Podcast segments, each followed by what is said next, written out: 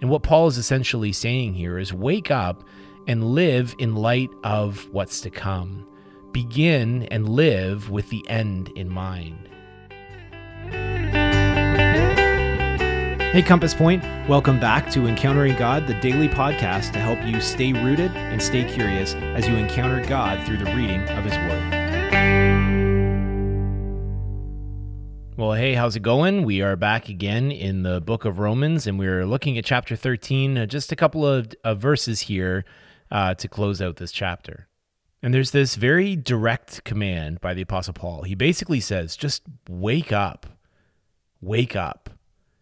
And I find this really interesting because he's he's talking about the end is near. He says you're closer to your salvation than you were before.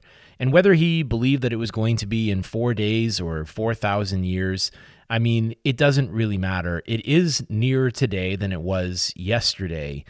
But often we don't live like that. So in my family, especially on Saturdays, uh, this used to be a thing uh, more than it is now. But I often, uh, my kids describe something. I, I kind of went into this weird place, and they called it the daddy days. And and what it was was I was I was present but not really present. So I was sitting at the kitchen table, and they were asking me questions, and my mind was on something else. On a Saturday, perhaps you can guess where my mind might have been as I was preparing for Sunday morning. And so this daddy days became a thing, and often my kids would accuse me of it. Unfortunately, far too often, it was a reality for me that I just wasn't exactly paying attention. And sometimes we can live our lives like this. We can go through the motions. We can be doing things, you know, going to work every day, doing going over and over and over again.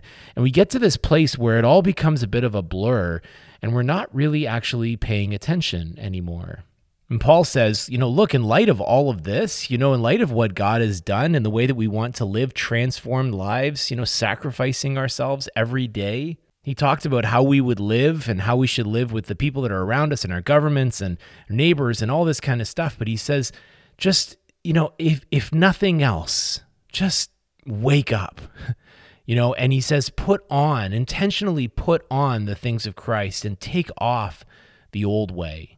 One author I read uh, described this sort of section of verses, uh, you know, with the header, Wake up and get dressed.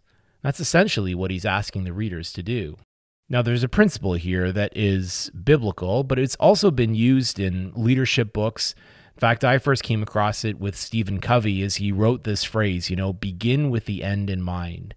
And what Paul is essentially saying here is wake up and live in light of what's to come. Begin and live with the end in mind. So, what does that look like for us? Well, the detached kind of daddy days, it that just doesn't cut it.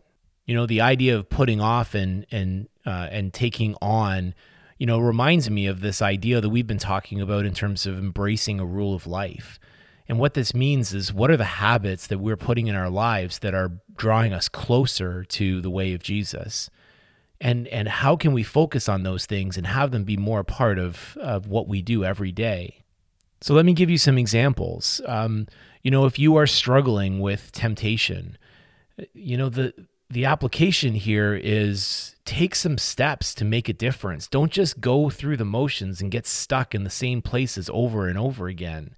You know, if your temptation is of a specific kind, you know, t- put some patterns in place that'll keep you from doing those things that you don't want to do.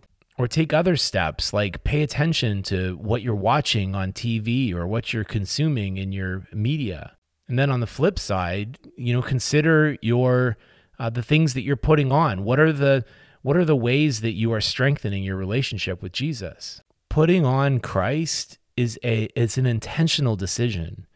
It doesn't happen automatically. So as Paul said, do not conform any longer to the patterns of this world, but be transformed by the renewing of your mind. Offer your bodies as a living sacrifice. This is what Paul's getting at. Wake up. The end is near. What are you putting off and what are you putting on in order to align your life to the way of Jesus? Well, that's all we have time for today. Thanks again for listening. We look forward to connecting with you again tomorrow as we continue our series through the book of Romans.